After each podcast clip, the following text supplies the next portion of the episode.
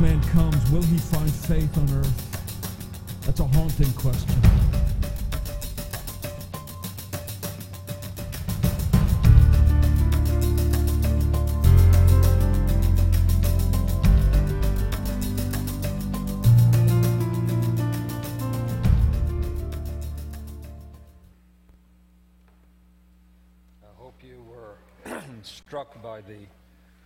Absolute grace of the last song that we sang together.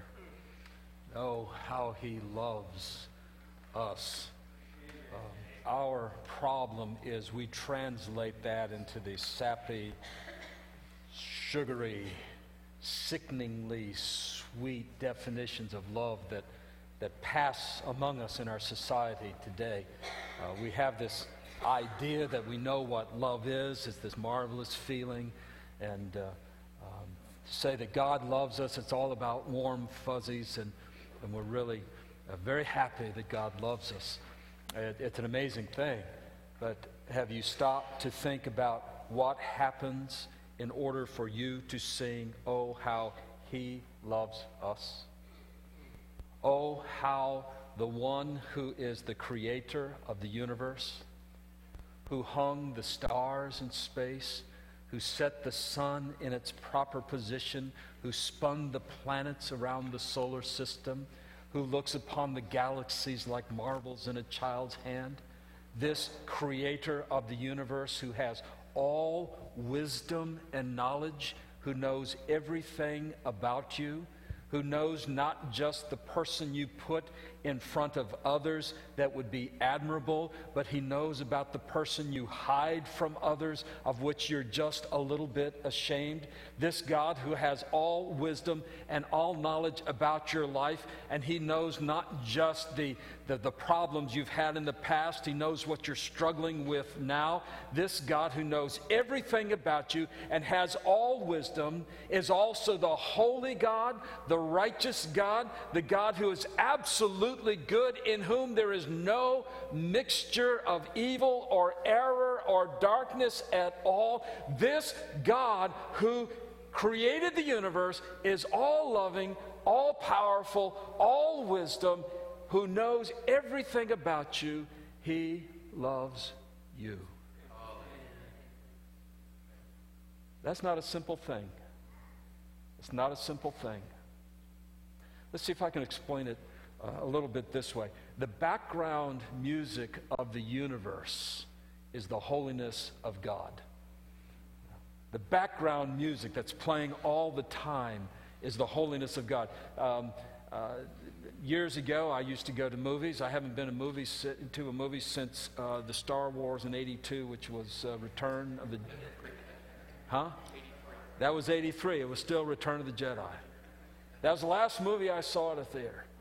I've seen them on DVDs, and I feel justified in not spending my money in the theaters. But, but you know, when you, you when you watch a movie, what, what's one of the things they have? Background music. What does the background music in, the, in, in, in a movie do? Uh, you know, what does it do? It, that background music sort of drives the story forward in a way that you're not even aware of.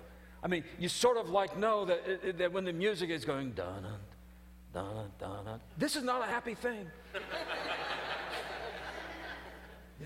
And you know, when it's um pop, um pop, um pop, um pop, you know, we're going to be happy. I mean, the music conveys the flow of the story without you even being aware of, uh, of it. It's in the background, but they give out Oscars for it because it's just that important. Folks, the background music to the universe is the holiness of God.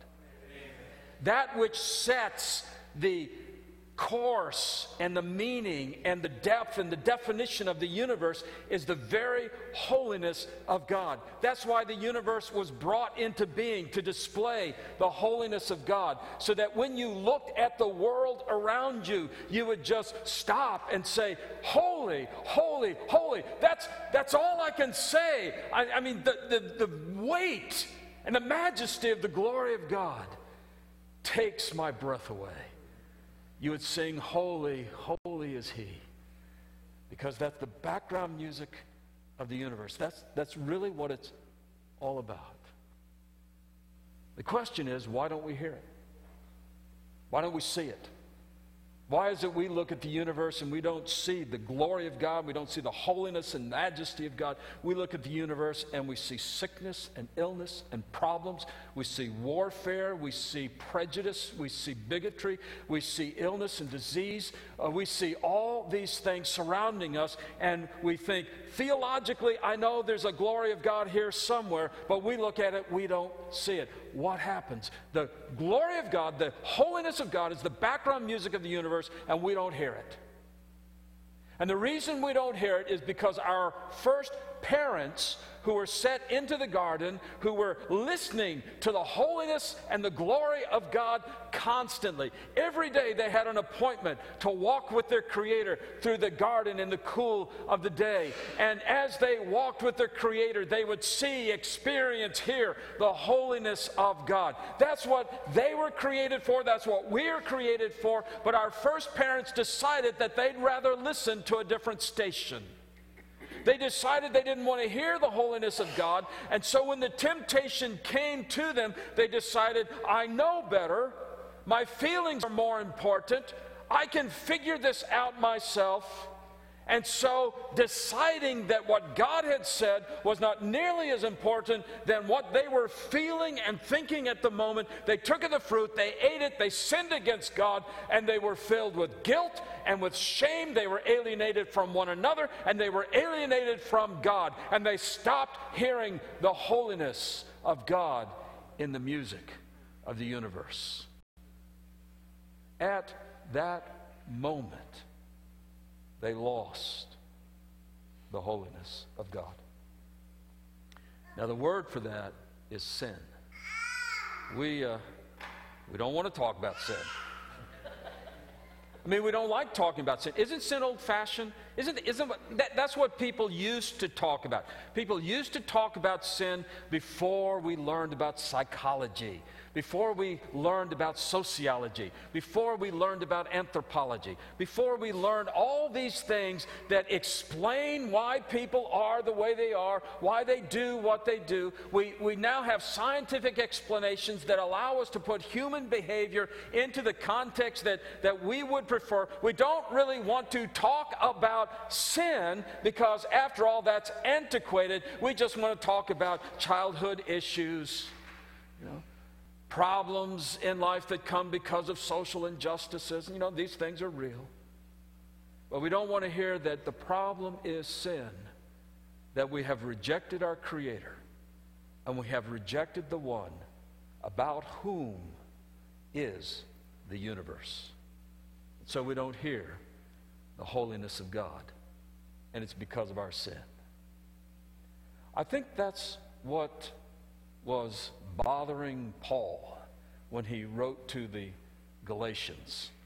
Um, he'd sat down in his room, pulled out the papyri, had the quill, pen ready to go. He said, Wait a minute, I need some background music. So he reached up uh, to, to the uh, thing.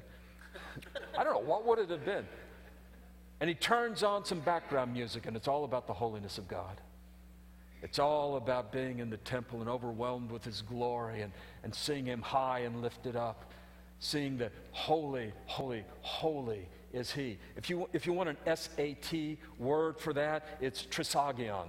Trisagion, just two Greek words, it means three times holy. God is holy. No, he is holy of holies. No, he is the holy of holy of holies.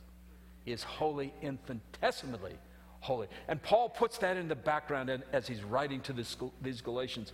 And the reasons he's writing to them is because they had heard the gospel, they had received the gospel, they had come to know the Father through the Son by the power of the Holy Spirit. And, and Paul had left them in good shape, knowing and experiencing the holiness of God through the Son by faith, having received the gospel. But now some people have come into the Galatian churches and they're saying, you know what Paul said about Jesus? That's not enough.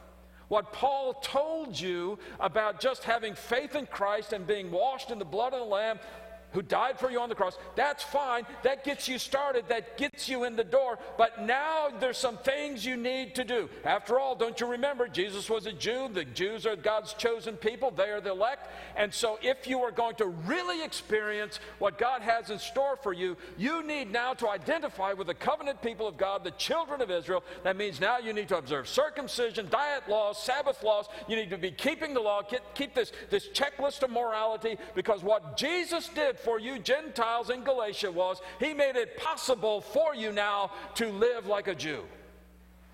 And that's what you really need to do because, after all, the Jews are the chosen people. They are.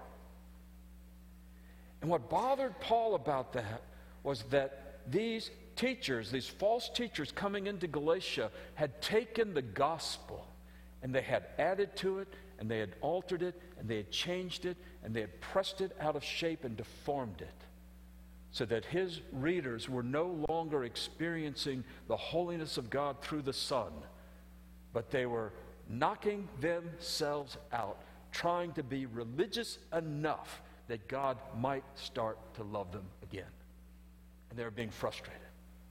So there's no way Paul can let that go. That's why he writes the letter to the Galatians. He's writing about what is the authentic gospel, what is the, the, the real gospel, not the man made, man changed, man altered gospel, but what is the gospel that is given to us in Jesus Christ. That's what he's talking about in the letter to the Galatians. That's why we're going to be reading it to get this authentic gospel in front of us. So we turn again to uh, Galatians chapter 1. We start at verse 1 again. And uh, Paul, an apostle, by the way, my boys made fun of me that I didn't get that far last week before I started uh, making comments. Don't blame me, blame Paul. I mean, th- look at the way this works. Look at the way this works. It says, Paul, an apostle. Wait a minute. These people need to know I'm not an apostle because of what man has done. I'm not an apostle because somebody thought I would do good at this. I'm not an apostle because somebody had a, had a job and, and they, they hired me for it. I, I'm not an apostle through men or because of a man. No, I'm an apostle through Jesus Christ and God the Father. Wait a minute, God the Father, Jesus Christ, who raised him from the dead. You see what's happening with Paul? He says, I, I, I'm an apostle, but that means, but that means, and that means. So don't blame me. I'm in good company. Not through men, not through a man, but through Jesus Christ and God the Father who raised him from the dead. And all the brothers who are with me to the churches of Galatia. Now that's all Paul needs to say. I mean, that, the, the way you start a letter is you just say, "Here's who I am. I'm writing to you. Hey, how you doing?" Seriously, all he had to say was, "Paul to the churches of Galatia, grace and peace." He obviously does more than that. Why? Because whenever you know he gets rolling into this just the things start coming at him and start coming into his mind. And it's like he says you know i'm not going to wait till chapter 3 before i tell you about the gospel. I'm not going to wait until uh, you know later on in the letter before i get this in front of you. I want you to have it from the very beginning from the very start. First thing he mentions what? The resurrection of jesus christ. We're going to see this morning. Second thing he mentions is what? The death of jesus christ. What does he mention? He mentions this is the will of god delivering us a present evil age. Grace to us, glory to God the Father. You know, all this is going on in Paul's mind. Why? Because the background music of the holiness of God is just filling his thoughts as he's writing. You see how that's going here? So that, that's why we're reading this. So, Paul, an apostle, not for men, through men, but through Jesus Christ, God the Father, who raised him from the dead. All the brothers who are with me to the churches of Galatia, grace and peace from God our Father and the Lord Jesus Christ. Wait a minute. From the Lord Jesus Christ, who gave himself for our sins to deliver us from the present evil age, according to the will of our God and Father, to whom be the glory forever and ever. You know, it's not all the time that you find one verse in the Bible that has the entire gospel in it. Galatians 1 4, the whole gospel right there. Who would have thought it? There it is. I want you to notice a couple of things about it. First thing we've already talked about. It says, Jesus who gave himself for our sin. Sin is rebellion against God. It's, it, it's either active rebellion, where you actually say, God, I really don't want you in my life. God, I know that you say this is what I should do. I'm going to do this. Where you say, God, I know you have this claim on my life. I don't care for that. I'm going my own way. It's active rebelling against the will of God, but it is also passive indifference to the will of God. It's going to God and saying, you know, I just don't care. I, I, it just doesn't matter to me what God says. Even if He says it, I'm not going to do it. See, sin is the condition of the human heart that says, God is not going to be God in my life. I'll speak well of Him on special occasions. When I go to church, I will even talk about Him. But you know, my life, by and large, I'm going to live apart from Him and without taking Him into consideration. I might have some acknowledgement of God, but as sovereign master and Lord of my life, no, that's what sin is. Sin is rebellion against God, either actively or passively through indifference. Now, one of the first things that happens when the gospel is altered is that we take out the element of sin. We just don't want to talk about sin. And so we talk about Jesus meek and mild, Jesus who pats little children on the head, Jesus who goes to the outcasts and the downtrodden, those who are on the margins of life, and brings them in. Oh, by the way, he just loves you and he'll just hug you and bring you into the kingdom. You don't really need to change much. Uh, you know, Jesus just loves you the way you are, and you don't have to change your life. Uh, just, just uh, you know, oh, how he loves you and me, and that kind of thing.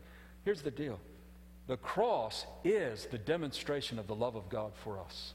Romans 5 8 says that God commendeth his love toward us in that while we were yet sinners, Christ died for us. And so the cross is the demonstration of the love of God. This sovereign, holy, righteous God who created the universe, He loves us and He shows us that love in the cross. This is a marvelous message, but so often what we do is we take that message, Romans 5 8, we say, God shows His love for us and that Christ died for us. We must be wonderful people. We must be marvelous people. Look at that.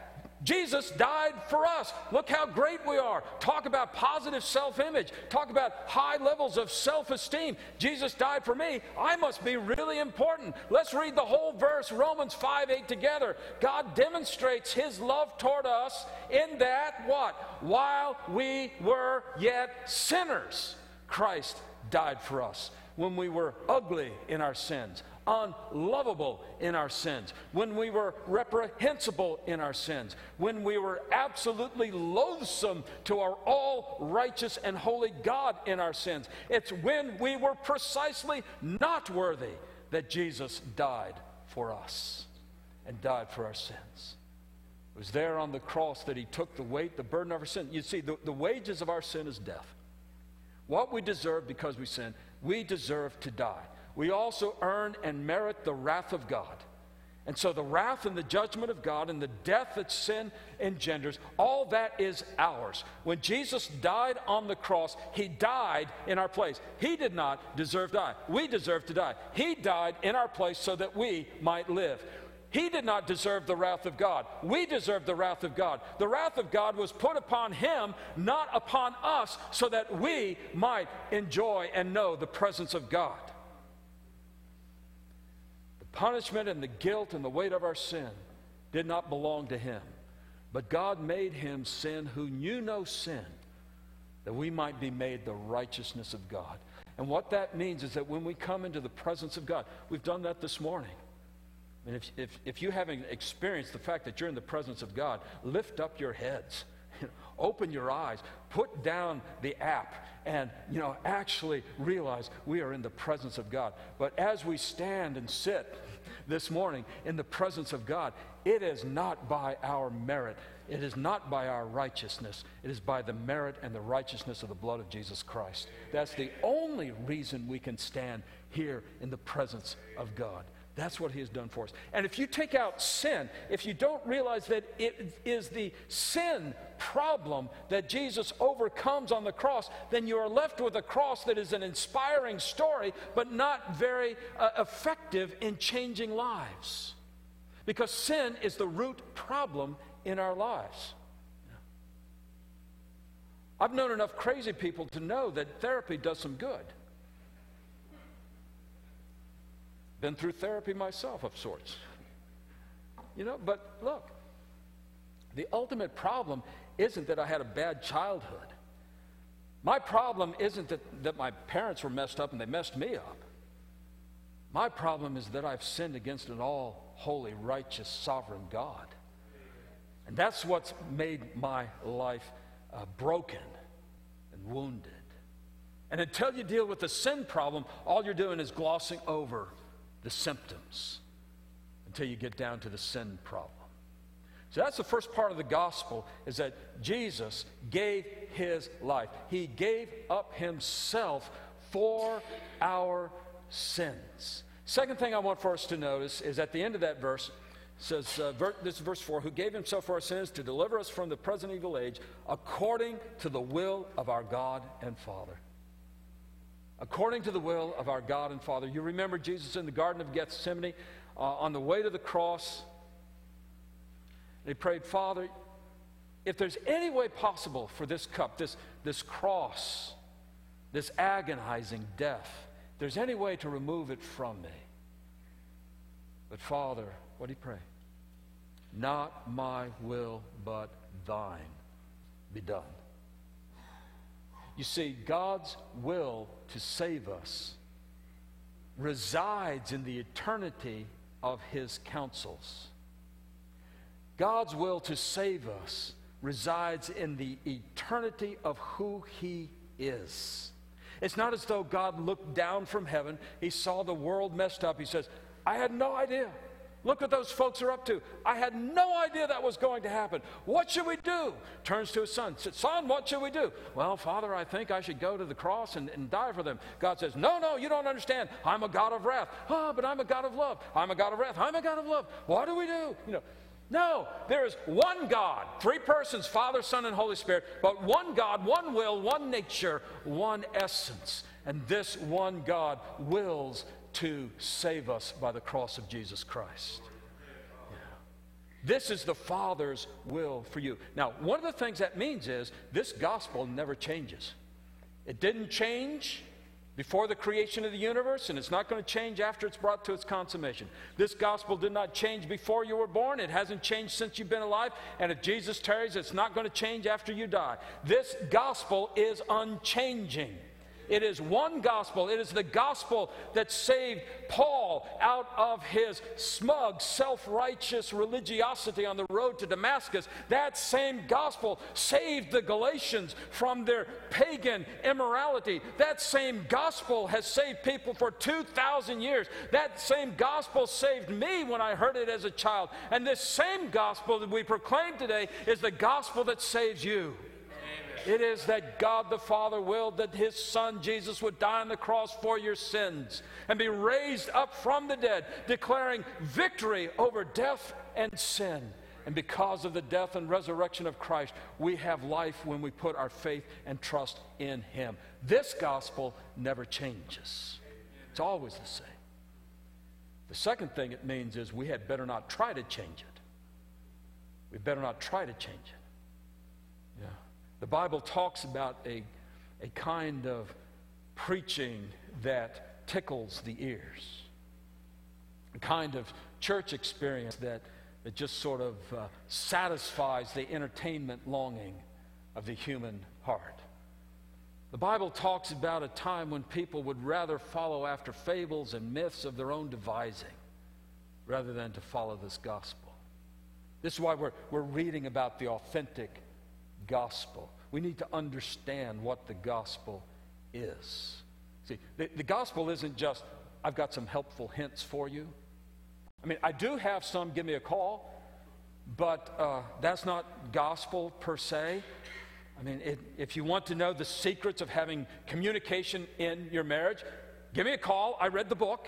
I can tell you about feminine styles of conversation and masculine styles of conversation and why they don't meet and why they don't understand each other. And I can give you sort of helpful hints, especially to you guys, about how to actually hear what she's saying rather than what she's saying. See, every one of you knows what I'm talking about. See, that's the point. You know, stand here, preach a sermon on it. You already know that. If you don't know it, you can buy the same book I bought. You know, or, or, you know, what we need is, is help with our finances and stewardship. The Bible has wonderful principles about how to deal with money and deal with your finances. And I, I can give you all kinds of, of helpful hints on that. In fact, I'm a master of money. I just don't know where it goes, but I, you know, I know what it is. But, but you know, we, we could talk to you, but you know, but uh, you know, get out of debt, have a rainy day fund, have a have a. Have, I, I like to call it water tower reserve. Always be putting money in. When you have to take money out, you always have something there. Well, buy a car, pay it off, make a payment to yourself, build up a car fund, buy the next car with cash. I can tell you all that, but you can too. You can read the same book I read. That's not gospel. It's helpful, but it's not gospel. Here's what gospel is Jesus Christ died for your sins by the will of the Father. That never changes. I read it in the book. You can read the book too. But that's what the preaching of the gospel is. And so it's by the will of God. It's according to the will of God. That means it never will change. It means we had better not change it. And it means that's all there is. You know, it's not as though God said, I've got this plan of salvation, and I'm going to offer it to you for approval. And I'm going to have 30 days for public comments to be made.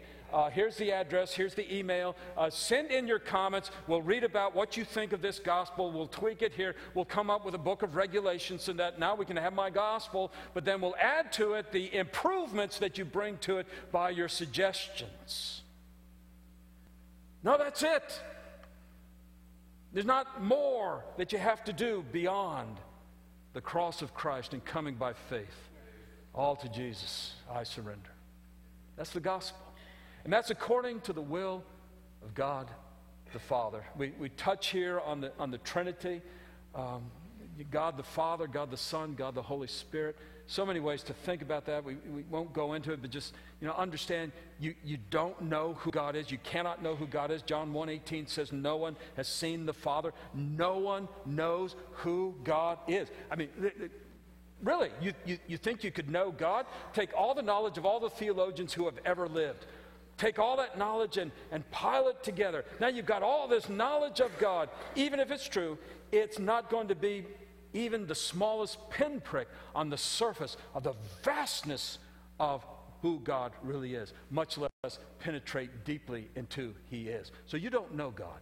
John 1:18 says, No one has seen the Father, but the only begotten, the Son of God, says He has declared who He is. He has explained Him to us. In other words, when we see Jesus, the Son of God, that's how we know God.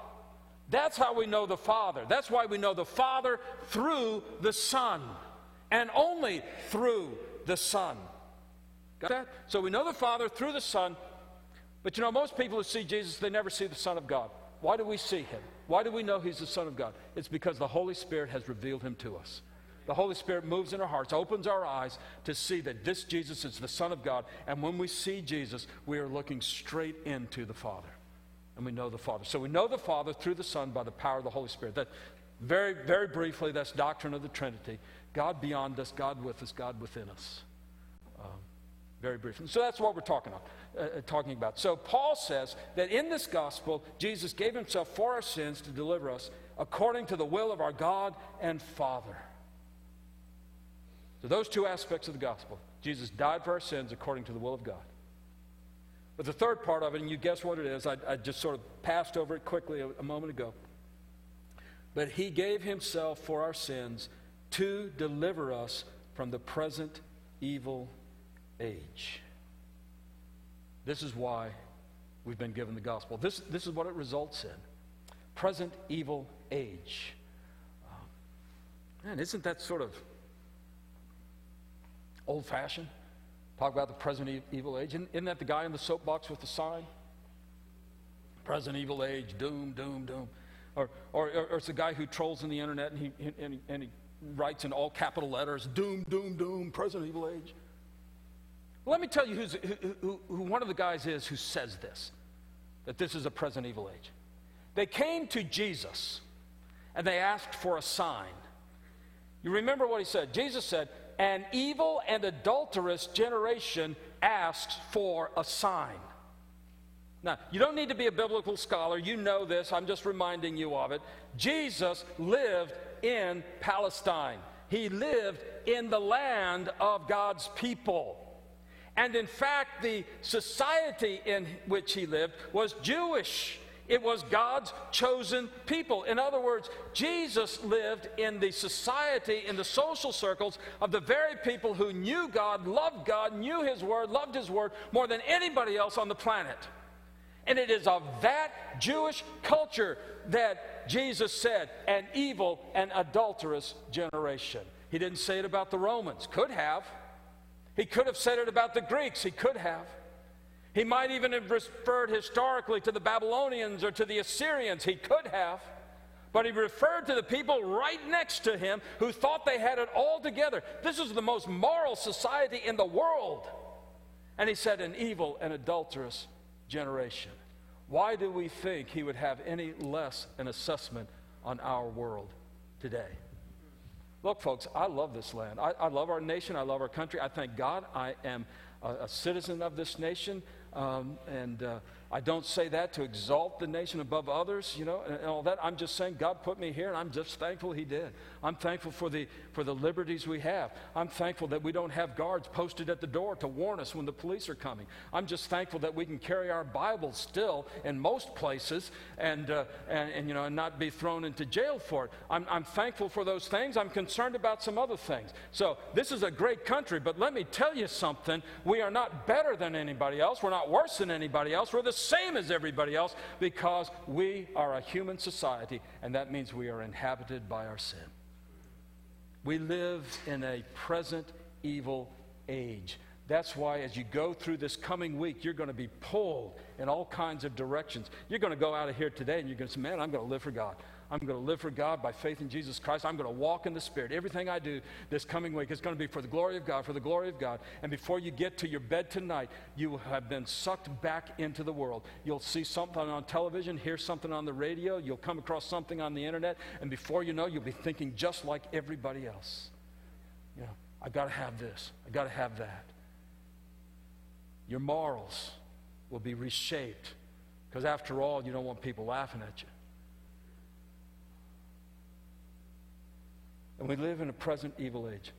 Jesus died to deliver us from the kingdom of darkness. Jesus died to deliver us from our trespasses and sins. Jesus died to deliver us, to set us free from being shackled to the world, chained to the morality of our society, having to go along like thoughtless creatures. I was going to say lemmings, but that would, if, well, if you know what a lemming is, you know what I'm talking about. You know, we, we, you know, we, we are not chained to our world. We have been set free by the blood of Jesus Christ. He delivers us.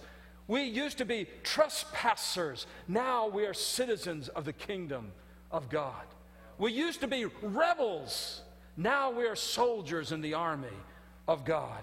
We used to be strangers and aliens.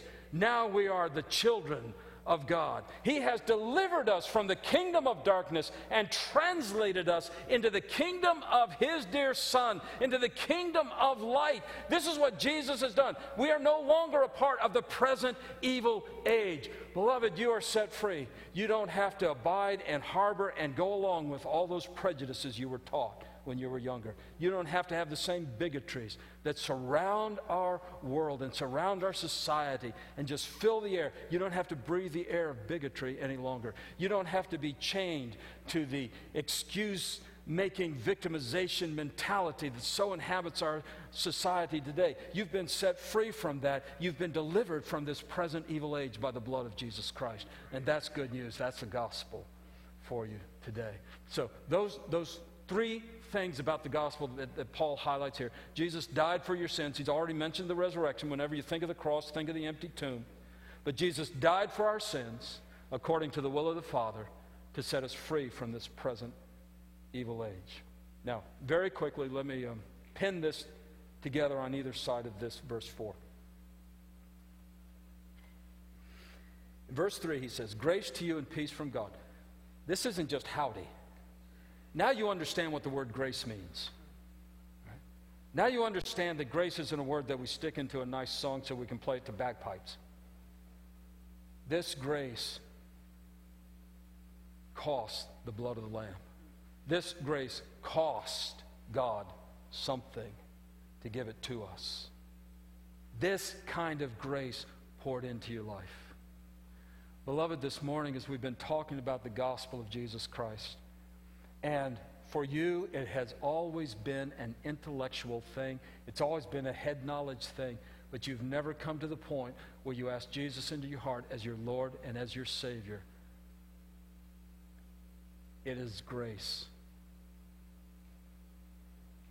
It is grace that moves your heart. It's the grace of God that's touching you right now and telling you, you need this Jesus. You don't understand it all? Join the club. None of us do. But you need this Jesus. And that's the grace of God calling you. Calling you. So it's grace. And, and that's the marvelous thing about the gospel grace to you and peace, peace with God. Grace to you. But then look at uh, verse 5. Grace to you, verse 5, to whom, that is, to God the Father, be the glory forever and ever. Grace to you, glory to God. What does that say? That says we're back where God meant us to be all along. Living by the grace of God, giving glory, honor, and praise to God entirely. That's the gospel. The gospel, it, ultimately, the gospel is not about about making you a better, well adjusted human being. The gospel is about your life experiencing the grace of God to give glory to the Father in heaven through the Son by the power of the Holy Spirit. That's what the gospel is all about. And until you get to that point where your life is giving glory to God, you really haven't experienced the entirety of the impact of the gospel in your life. All right, so that's, that's authentic gospel. Let me make one application. Last week I had three applications. I only got to one of them. So this week I only wrote one to start with.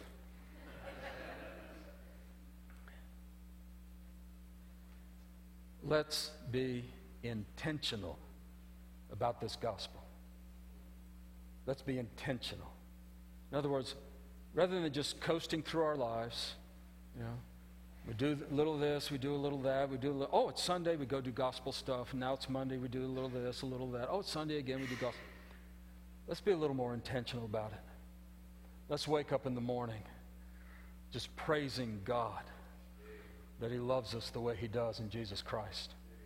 Let's go through the day giving Him the glory that every breath we take is a gift from above. And every place we go to has been prepared by God that we might serve, honor, and glorify Him in it. That every person we meet has been put into our life that we might give honor and praise to the Father in some expression of the love of Christ for that person. Let's be intentional about the gospel. Let's latch onto it. Let's look for it. Let's long for it. Let's, let's strive for this gospel, this authentic gospel of what the Father has done for us in His Son, Jesus Christ, made known to us by the power of the Holy Spirit. Let's just be intentional about it. Because when we do, then our sins forgiven, set free from the world, by the will of the Father, we give Him the glory for everything all the praise and the honor. And, you know, what, that, what that's going to do is that's going to take the background music of the holiness of God and turn it up a notch for all to hear. Amen. Let's pray together. And Father, thank you. Thank you for the cross. Thank you for the empty tomb. Thank you for the gift of your Spirit. Thank you, Father, for lifting us up out of the darkness and setting us into the light. Thank you for the gospel. And Father, now may your Holy Spirit just descend upon us, fill every heart, capture our minds and our thinking, so that when we go out of this place, what we say, what we do, will have for its purpose to give you the glory for who you are and what you have done in Christ. Father, I thank you for it all in Jesus' name. Amen.